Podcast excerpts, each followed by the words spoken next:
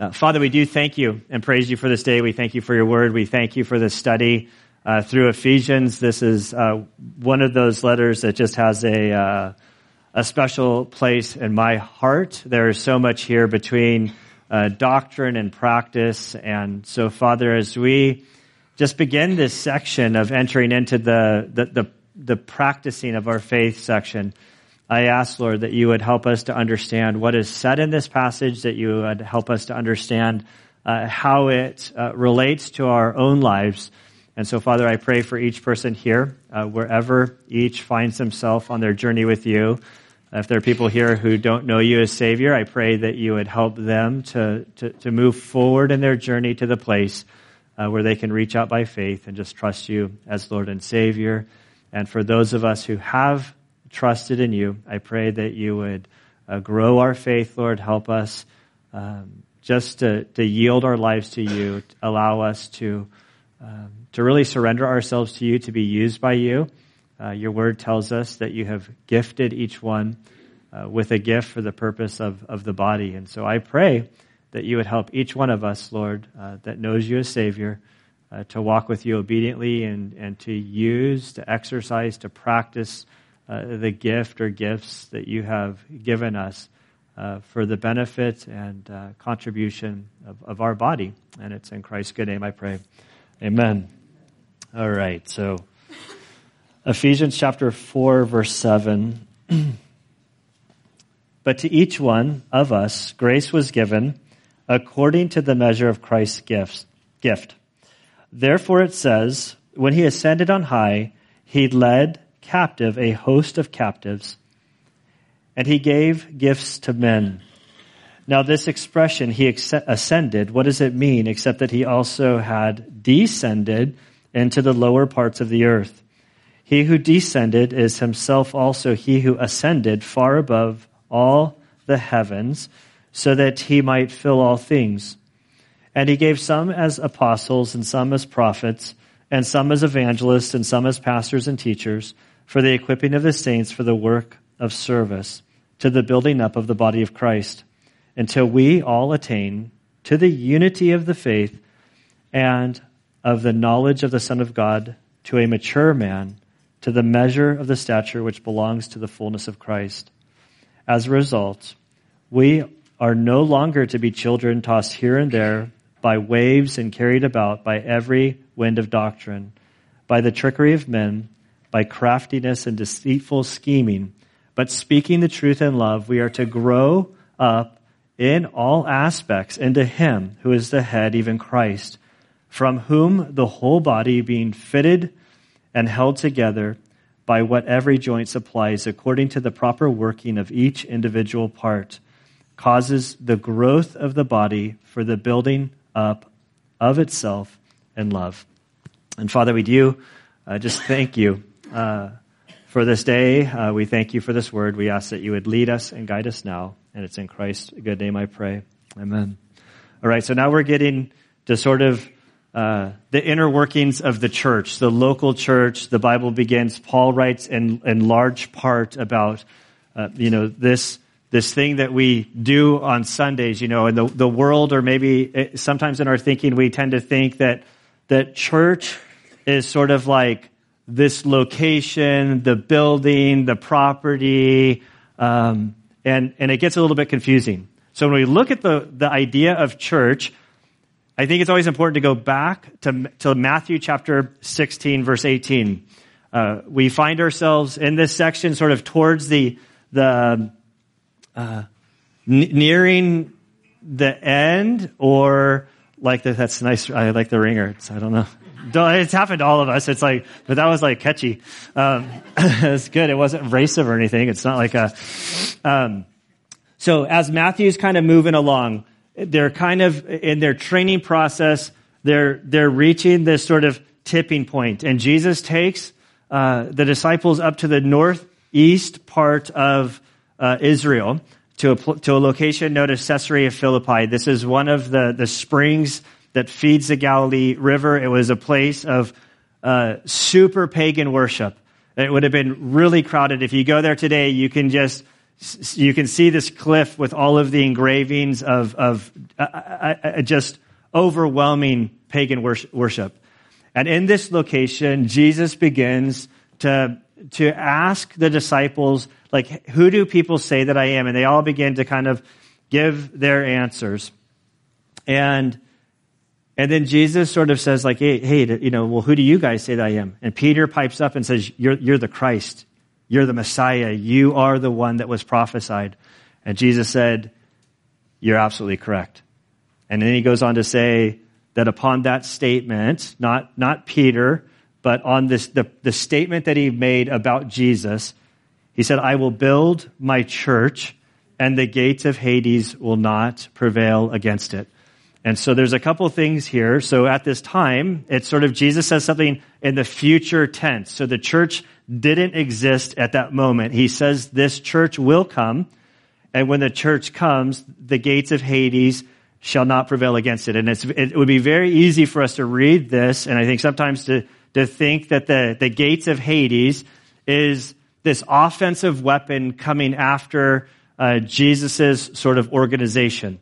And that, it's, that Jesus is going to create this organization that's so secure and so defensive that, that Satan himself cannot penetrate it.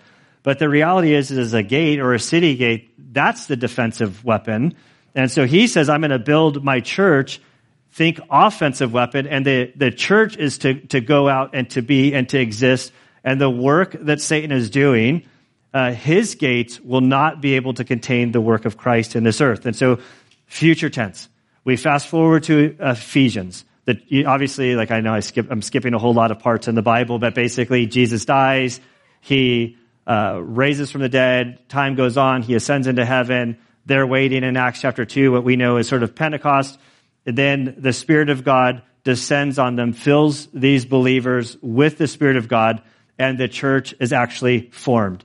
Um, and so the church is forming. It, it fills the city of Jerusalem persecution happens, it causes the church to, to spread out. Uh, and then it goes to uh, Judea and Samaria, and then it fills that location, and then more persecution comes, and then it goes to the outermost parts of the earth. Through this persecution, Paul, the writer of Ephesians, sort of springs up in the persecution. He ultimately meets Jesus face to face, and he is converted. And then God commissions Paul to be this advocate, uh, this person that would be used uh, for the reaching of the Gentiles, and really uh, writing uh, what we we have in the New Testament, sort of on how the church is to function, what is the purpose of the church that that in Matthew was to come and now is. And so in Ephesians chapter 3, verse 10, Paul in the doctrine section, he writes this. He says, So that the manifold wisdom of God might now be made known through the church to the rulers and the authorities and the heavenly places. So he gives all of this doctrine. And then he says that the, the purpose of the church is to be a light unto the world for the gospel, to the, to the highest places, to the, the, to the, to the, to the rulers, the kings, everybody, to, from the highest of highs on the earth to the lowest of lows. The gospel will penetrate everywhere, and that's the purpose of, of the church. So, the point Jesus established the church. And one thing that I haven't commented on when we say we think about the building, every time that I talk about the church, I'm not talking about a, a, a church building. I'm not talking about necessarily like a, a like a legal structure of an, organiza- of an organization. The, the church is those of us who have given our lives to Christ. The church are the people of God. The, the building could burn down, this, like, this burning, building could burn down overnight. And then next Sunday, we go, well, we as a church have to figure out how we're going to meet. And it could be we're down in the field and just like with lawn, bring your lawn chairs. Like it's like the church isn't the building. The building is the place that the church uses for things that we do around here. But it's super easy for us in our culture to sort of connect the church as like a structure, a building, an organization, a business, or whatever it is but the church is you and me. And, and, and we are the church. And if we're the church, we are, we are His and we are to look to Him to guide us and to lead us in how we, we go about our lives. And He has a plan for us. He has a plan for how the church is to operate. Uh, within the church, He's given certain gifts and personalities and things to be used for the benefit of the church and for His, His glory. And today in this section, it really begins to sort of shed light on how we're to function within the church. the movie that we, we showed here on Friday night, like I really liked the movie. Um, I mean, the movie was great. I liked what it did within my heart um, uh, because it was it was you know both I've seen now I've seen it twice and both times I'm like they're getting like emotional throughout the movie. Uh, like to the point where you like like I mean it's like you you know there's a point where a guy or I say everybody I don't want to be judgmental but for me it's like when you get a little your eyes get a little watery and you can blink really really fast and then you can kind of like stop the water from dropping and then it's like then it like the, the, the dam breaks you know and it's it's like I was like oh man like I sat in front and people were watching and and uh, and then Anna started texting and so the movie was very like I, I found it really special because it, it was sort of like a reminder of me and my journey of where I was with Christ or am with Christ.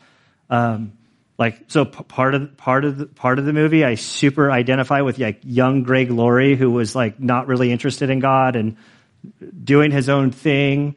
Uh, like I lived that I was in opposition to God. I, I didn't want anything to do with the church. And then I'd so like made a mess of things that then I began to sort of check out the church. And then as I began to check out the church and I gave my life to Christ, then I started walking with him not perfectly and I kind of reached different stages. And there's young Greg Laurie, like he goes into this one church teaching the kids and then he gets kind of fired. And it's like, well, it's just like so much of this I identify with. And then, and then it's like, then there's like the whole theme of Chuck Smith, it's like, well, now I'm like the old guy that's been a pastor for 20 years. And so there's like a lot that I identify on that end of the spectrum as well. But at the end of the day, it was like, it's just this like, it was like a, like a, like a glass of cool water on a hot day, just kind of reminding me that, that God is at work and moving in my life and in our lives, and He is doing stuff. And, and so if there's anything from this passage, like if you walk away from here today, I want you to understand that like God cares about you and that if you're his child and you've given your life to him, he has given you a gift to, to, to serve for the purpose within the church. And you're supposed to participate. Like, like we as a, as a family are supposed to participate with one another. And so we get to verse 7. And he says, But to each one of us, grace was given according to the measure of Christ's gift. And so this verse 7, verses, like the next couple verses get a little uh, complicated, difficult. Um, I think they're difficult, and then because they're difficult, there's like a handful of different, uh, it's very easy to get lost in the weeds trying to figure out what Paul's trying to say. And if we get too lost in the weeds, we, we lose like the, the broader brushstroke of what's happening within this section.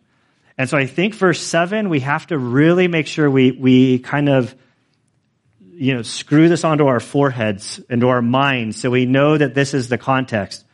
So each one of us, those who have given their lives to Christ, those who are Christians, grace was given. So we received grace. It was given to us according to the measure of Christ's gift, that Jesus gave a gift. Like in the context right now, so far, he's talking about uh, this measure of grace that was given to us.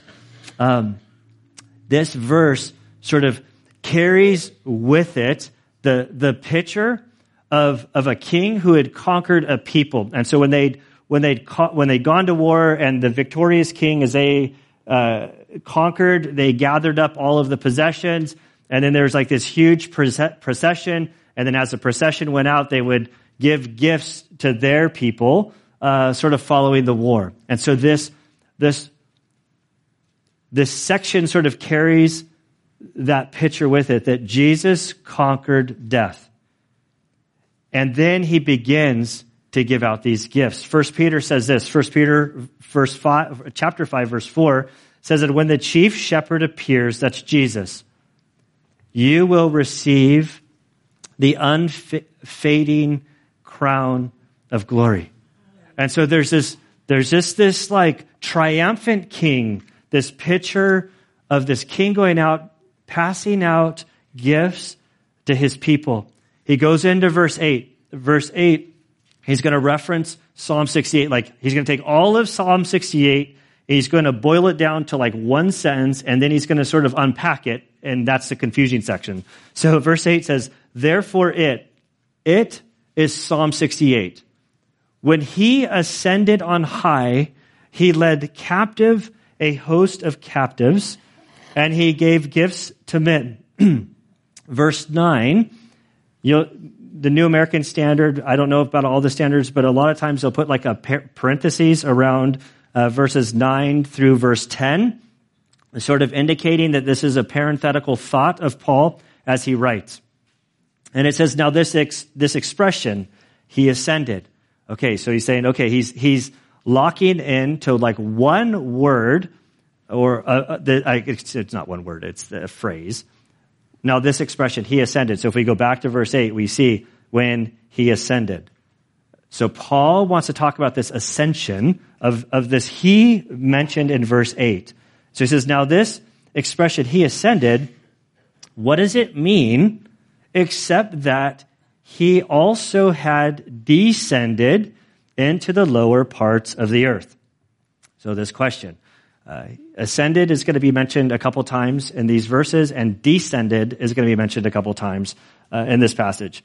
I had it mapped out the various different possibilities, and I thought, you know what, I'm not going to confuse everybody. Um, but in the Greek, so I'm going to kind of confuse you all. I've now deleted my notes of what it means. Now I'm just going off my memory of kind of like the, but, but where, where people look at this verse and they say, okay, he ascended, what does it mean? Except that he also descended into the lower parts of the earth. And that word of in the Greek, it can be understood in three different ways. And so based on how you understand it, there's a whole bunch of different sort of conclusions that people reach. I think part of the reason that I uh, deleted it is I didn't want to take a dogmatic stance on any one of the positions, and so th- there's some there's some variety of answers. But I'm going to sort of move along. But there's this picture that he ascended, but he also descended to the lower part of earth. Whatever that means, whether that just means that Jesus stepped out in heaven, whether he's referencing Jesus' death, burial, and resurrection of conquering uh, sin and death, or whether that means that he descended into Hades and to hell. So there's, those are like the three options. I, I don't really want to get lost in the weeds with that. Um, but he references this. And he says, He who descended is himself also who ascended far above the heavens so that he might fill all things. And so I think that the, the, the, big picture here, without getting lost in the weeds of those three different options, I don't think it really matters. Like, like wherever you want to land is fine with me.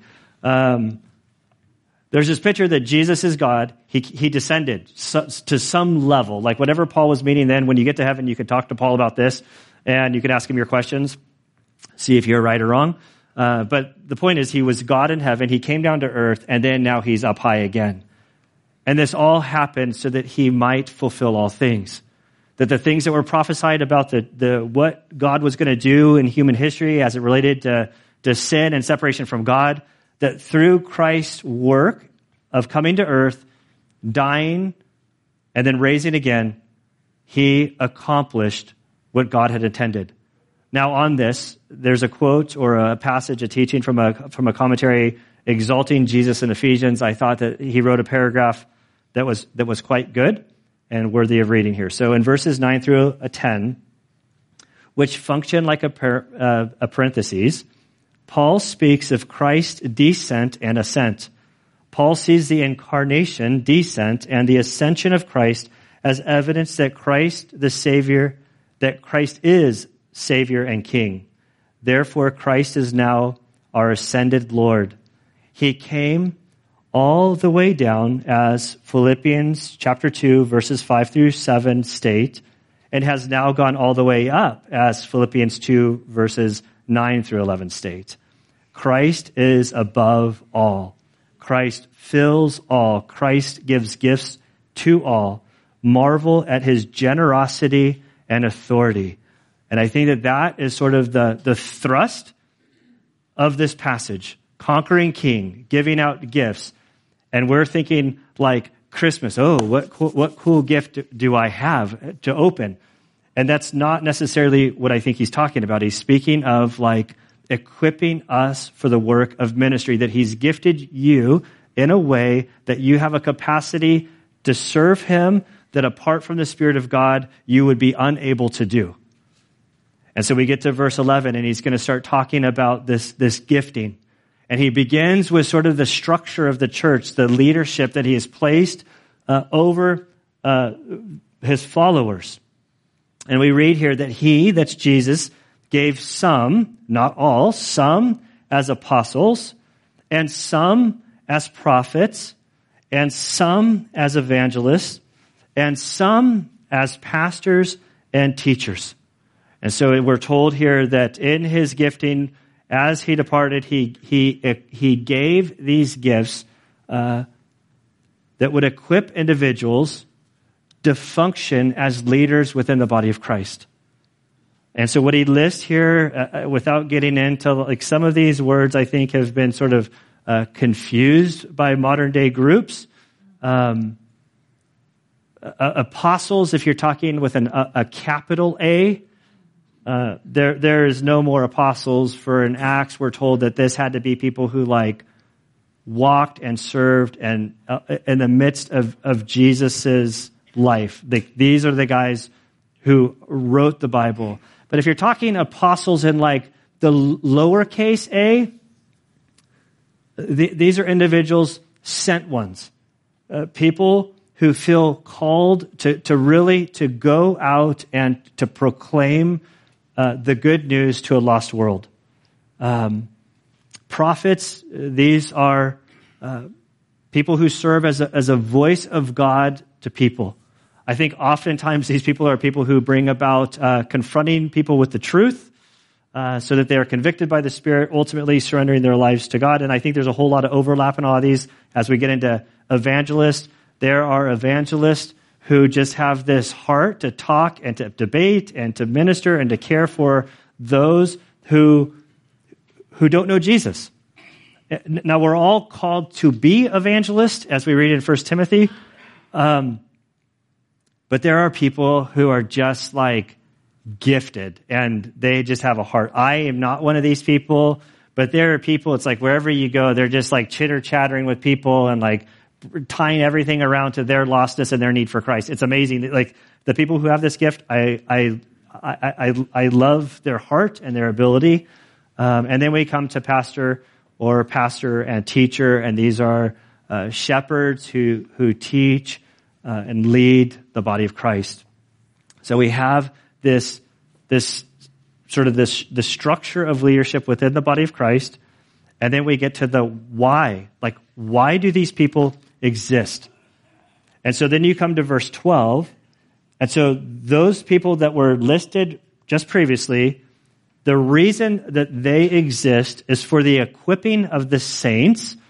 Now, as a, as a former Catholic, I just always have to point out that saint doesn't mean that after your death, you perform a couple miracles, and then after a body meets together, then they, they sort of license those who are saints or not saints.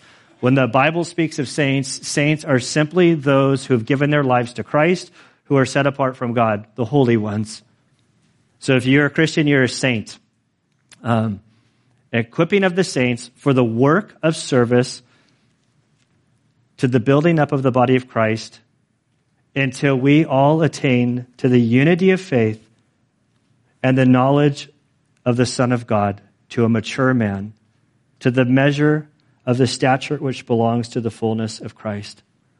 So we see that there's this, the, the, the role of these titles, they exist to equip the saints. So I see, I, so I see obviously pastor teacher, like, or hopefully that that's what I, my gifting is, or we're all in trouble. Um, like my, my role here is to teach the Word of God so that the Word of God goes out and the Spirit of God receives it within your heart, and then He begins to work and move in your life so that you are equipped to then function in whatever way that God has called you to, to, to serve for the purpose of works of service. Um, remember back in Ephesians chapter 2, verse 10, it says that, that Jesus has prepared beforehand good works for us to do in Christ. And so we're supposed to be doing them. And, and the, the, the, the purpose of these works of service is the building up of the body of Christ until we attain unity of the faith. So this is, it's just this really beautiful picture. I remember one of the very first churches that I was involved in, maybe it was the second one, um, they, they immediately got t-shirts and on the back of the t-shirt, it was, it said, every member a minister. And the t-shirt was really cool because we sort of think that like the, the ministers are, are, are the guys who are like getting paid in this position to do this job.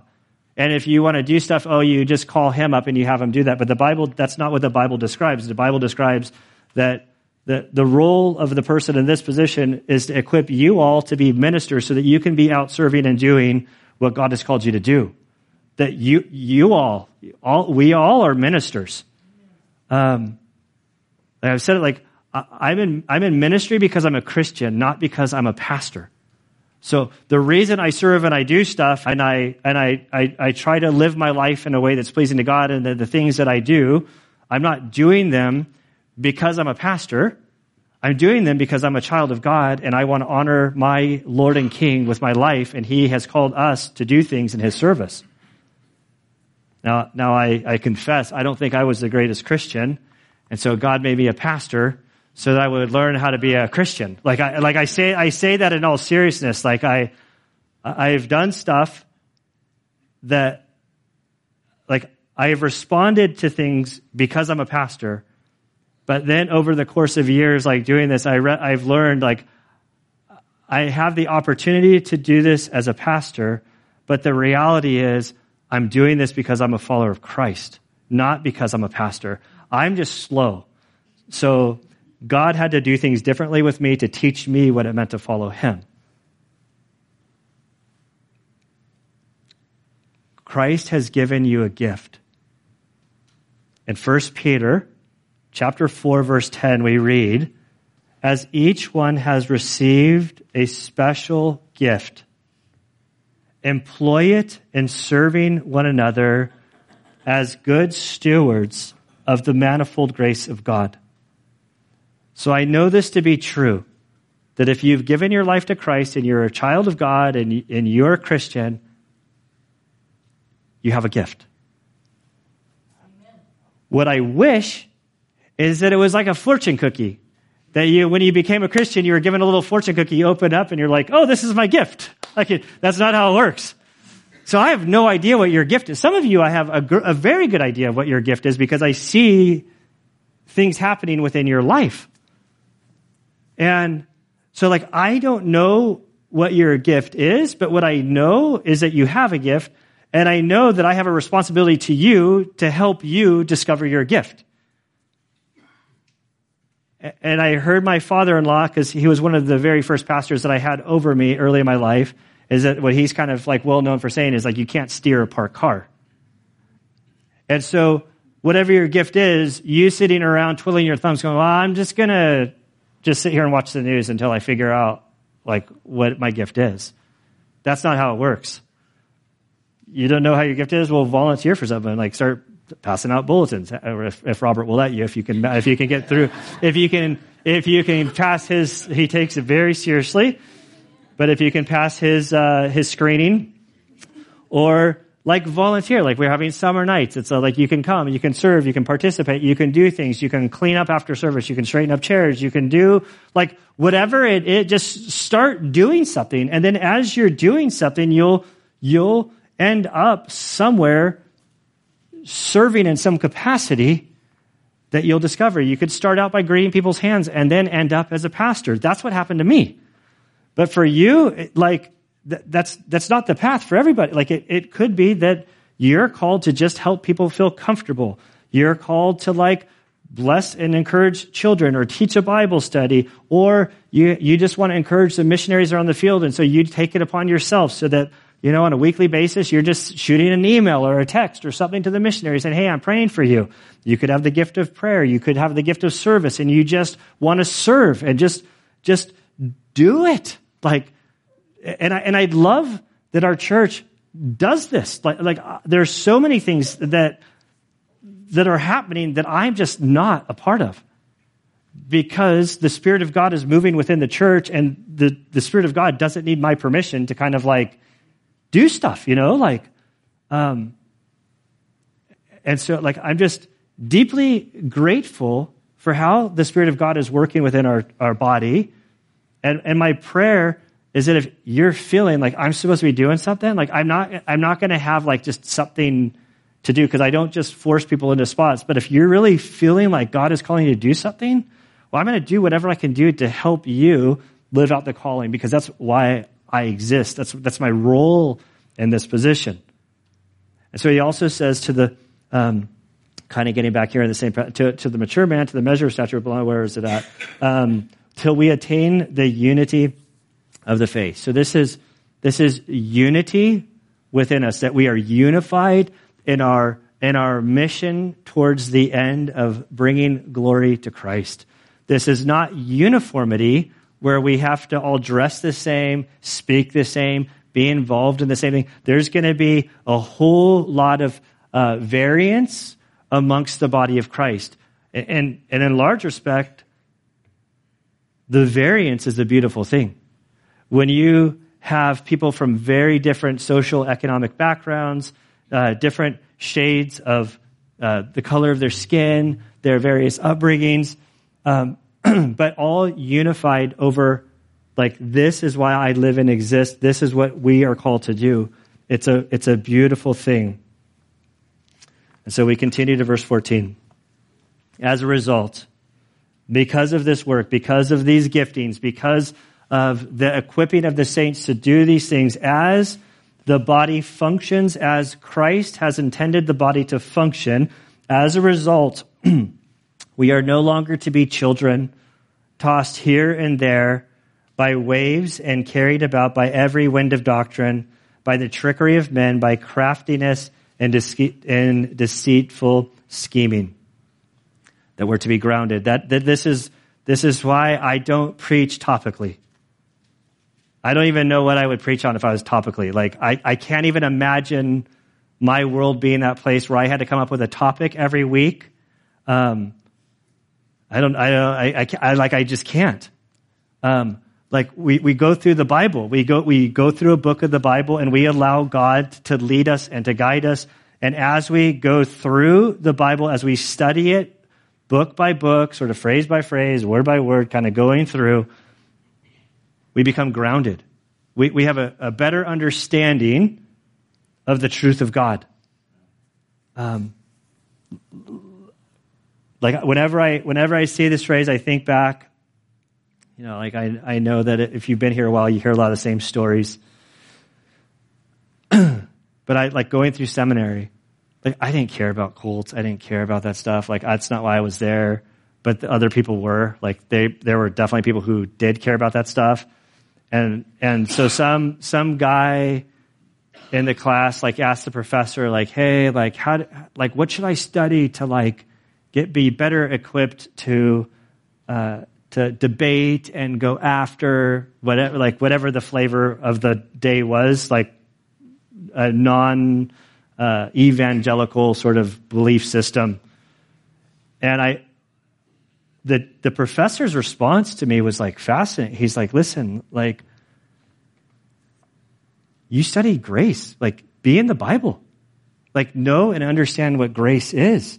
Understand what the scriptures say. You don't have to study their doctrine. If you're in the Word of God, then as you're talking to whoever, like every other religion and group that's outside of Orthodox Christianity, they're going to infringe on grace. So you don't need to study what they believe. Just know grace. Understand what the gospel is with clarity. Because when you see a counterfeit, you'll know it. You need to know the original.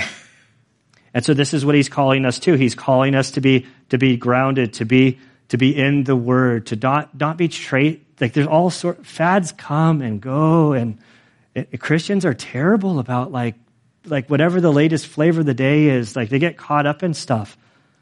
We should have a passion for the Word of God and studying it and reading it and knowing it and putting it into our hearts. Because in whatever the world throws at us, if you have the Word of God within you, you'll be grounded. He goes on to say in verse 15, sort of the, the concluding, sort of like about community, I believe, but speaking the truth in love. We are to grow up in all aspects in Him who is the head, even Christ from whom the whole body, being fitted and held together by whatever joint supplies according to the proper working of each individual part, causes the growth of the body for the building up of itself in love. And so what we see here is as this is all happening, there's going to be hap- there's going to be things that are happening within the body of Christ. Individuals who are the church. We grow, we mature, we sort of evolve to become more like Christ in our lives. And when I read this verse, I think of that sort of at the end of Hebrews, there's sort of this admonition of the church to, to really uh, serve and get along with one another. In Hebrews chapter 10, verses 23 through 25, we read, Let us hold fast to the confession of our hope without wavering, stability, groundedness. For he, that's Jesus, who promised, is faithful and let us consider how to stimulate one another to love and good deeds. And this word in the Greek is to really like, I don't even want to say it, but like to kick each other in the rear. To like, I mean, it's like aggressive, like that, that, that we should be coming here to really actively trying to encourage one another to, to take our faith seriously and to live it out and to understand that God has placed you where He's placed you with a strategic end in mind. And we're not to take that lightly. And so when we come together, we're supposed to be encouraging one another that, hey, it's not just work where your boss is driving you crazy. You're there as a, as a, as a light for him and recognize the value of where he has placed you and serve him in that way. So we're to stimulate one another, to, to kick each other in the pants is how I read it, to love and good deeds, not forsaking our own assembling together as, a, as the habit of some, our gathering on a weekly basis and through the week, like in our home, not just at church on Sunday. I see there's like, not when the church gathers on Sundays.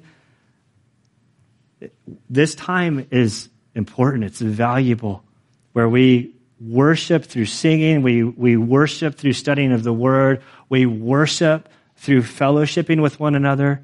Satan is going to try to give you all sorts of reasons why it's okay to miss on a Sunday. And I'm not being legalistic about being here, but our gathering, at least on a weekly basis, is God's design for the church. And then as we gather, we don't just see each other on Sunday. Like ideally, like we actually have relationships and then we're involved in people's lives. And as a pastor, I'm super blessed when I hear not to call Jim out, but like they were supposed to be on vacation, but Jim kind of got hurt. So pray for his healing. And then he's back here. Not he wants to be fishing right now, right? That's where he was supposed to be. He's supposed to be fishing. he's happy where he's at. But so I'm in Costco and I see one of the old guys. They're like, "You hear about Jim?" I'm like, "No, I didn't hear anything." What do you mean? He's on vacation. He's like, "No, no, no. He tried to do something and he got he hurt his back." I'm like, "Really?" I'm like, huh? He's like, ah, don't worry about it. All the old geezers were on top of it. We're going to figure it out. Like, I'm like, okay, that's awesome. And I'm like, oh, I need to call him. I need to follow up, but I keep forgetting. I keep forgetting. And then Anna's like, oh, yeah, Jim's back in town. I'm like, wait, what? She's like, yeah, yeah, all the ladies are talking. Uh, and, and they just got back in town last night. This all happened. I'm like, wait, I didn't hear about any of this. Like, what? But it's beautiful because the body is like community. It's not me pulling the, it's just the body of Christ coming together and, and living it out. That's how it's supposed to be. And sometimes, you know, speaking the truth in love, this is difficult both to do and to receive. So if you're in a position where you see your brother or sister sort of stumbling and you have to like sort of like confront them in love to say, Hey, I see this in your life. I'm concerned about you. That's not easy. And if you're the person receiving it, it's not easy either because we tend to defend ourselves and make excuses and say, oh, no, no, no, you're out of bounds. You shouldn't be doing this to me because, uh, you know, like,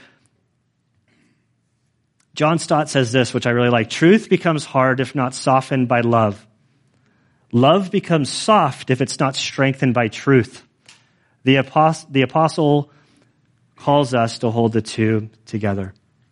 And so my understanding of the church, um, was so much of my understanding was formed like by the military and the unit that I was with is very different than a lot of the military. Um, yesterday I got a text message from a buddy, uh, one of my officers, who was at the Dancing Queen incident. For those who know the Dancing Queen, I don't, I don't, I don't think I have time to tell the Dancing Queen story, but it was super embarrassing on my part. We were doing like real world combat sort of situation. I'm dilly dallying on the radio at two in the morning thinking I was singing to myself, Dancing Queen, but I was broadcasting to the whole fleet. And one of one of the junior officers was with the admiral on the aircraft carrier in the the CIC watching us on FLIR, which is which is infrared, because they're like live streaming what we're doing. And eventually, after like five minutes, when I started not sounding so good, I like realized like, oh no, I was just hot miking to the everybody. And then I hear, I hear them come out of the radio, but thankfully they called out the boat guys, not me. Hey, one of you guys is hot mic and ABBA. And I was like, oh man. So we had a long night and in the morning, in the morning, when my buddy, who was like the junior officer, they flew him back to the ship, he's like, dude, I know it was you. And, and, and so there were two of the officers, one senior, one junior, and the senior one's like, dude, you need to buy me a bottle of Tanqueray, uh, and I'll keep my mouth shut. And I'm like, yes, sir, I'll do that. And then the, the other guy, the more junior guy, he's like, dude, it was hilarious. We're up there and we can hear you. And you went on forever. And it's like, they like start looking at us and we're like, we have no idea. And he's like, but then you kept going. And then it's like, guys are kind of tapping their toes. And so I need to tell a little bit of the story because yesterday I get this text message and that, that junior officer is, uh, he's at a concert and and ABBA's being, I don't think it was ABBA, but they were singing that song. And so he does this video of the screen and I can hear Dancing Queen. And then it like zooms back on his face and he just is shaking his head like, and I was like, hey man, I'm about to go to the East Coast for my dad's funeral at the academy. And he's an academy guy. And I'm like, he's like, oh yeah, I'd love to see you. And he's like, oh, you need to reach out to this other guy. He's at a very high ranking place that I'm not going to like say. And he's like, oh, I'd love to see him. I'm like, oh yeah, that'd be good.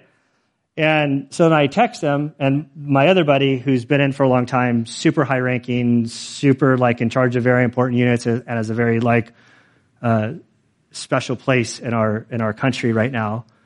And I say, hey, uh, I'm going to be coming out the East Coast, and and he has seven kids. I'm like, do you have any recommendations for? I'm not asking for recommendations, just to be clear. Um, but I said, hey, with seven kids, you got to know the good family friendly spots. And he's like, oh yeah, and I'd love to like he's like, the academy, just know the academy's 40 minutes from DC and I want to like come see you. Like, we'll come see you if you can't make it up, but I'd love to give you some private tours of some places. And I'm like, this guy is like, is about as high as you can go in the military right now. I was like a nobody from like 24 years ago that I served with. And, and to me, it's like, these are the guys who like kind of trained me and I remember like the, the story, like we would be in situations and when we, we're like, you're in a combat situation and you're taking sort of like stuff happening. Once you get to sort of a safe spot, everybody sort of like gathers really quickly and there's a quick going around saying, are you okay? Which meant, are you hurt physically? And number two, do you have ammunition? And so if you were hurt, then they were going to patch you up as best as you could. And if you were out of ammunition and other guys had ammunition, then we would sort of balance out the ammunition and then we would go very, very quickly. And so in that moment with these guys, this is my understanding of what this is for us. This isn't a place where you come and you put your Sunday best on and you're just like, oh yeah, everything's good. Everything's going hunky dory in my life. Unfortunately, that's so much of Christianity where the local church has become this place where we try to put on our, our, our, our facade of like how great I'm doing. And then if we live by that culture, what we become is what Jesus described as white walled tombs. This is a place where we're supposed to gather, word, like encourage one another. How are you doing? I'm not doing good. I had this happen. Or I have this happen. And this is the place where we gather, we patch each other up, we balance out the stuff so that we can go back into the battle tomorrow or today when you leave here. This isn't a place to be fake. So when I read this, the speaking truth and love, we are to grow up in all aspects of Him who's the head of the church, even Christ, from whom the whole body being fitted and held together by what every joint supplies according to the proper working of every individual part causes the growth of the body for the building up of itself in love. We are in this together. We need each other. If you're not here and you're falling away and you're, you're stumbling, it's, it's not just about you, it's hurting the body because God has gifted you and equipped you in a certain special way that even if I don't understand what it is, I know that we need you as the body. Like we need whatever it is that you're supposed to be contributing because that's how God set it up.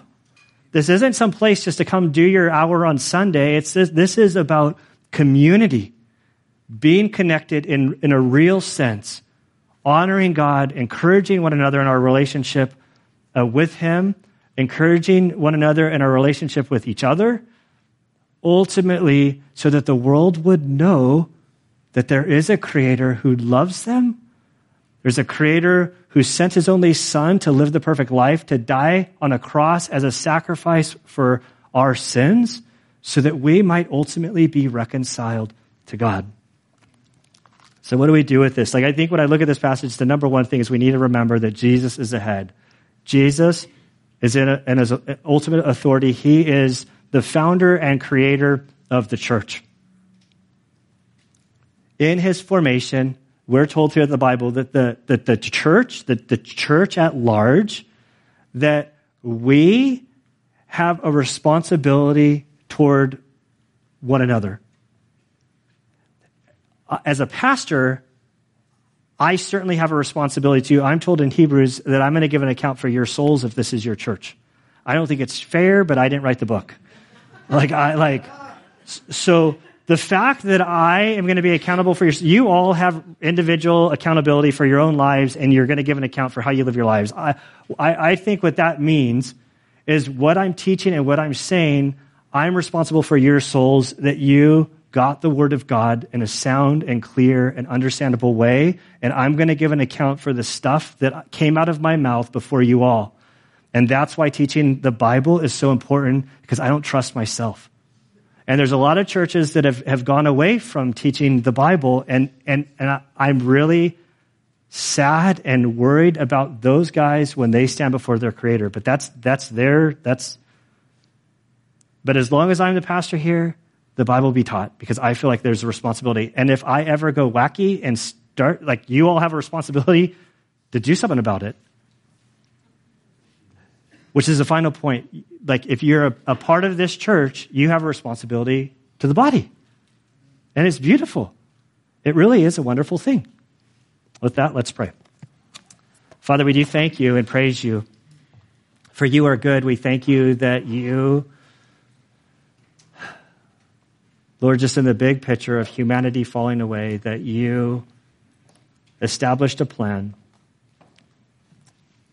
to bring about reconciliation between the world and yourself.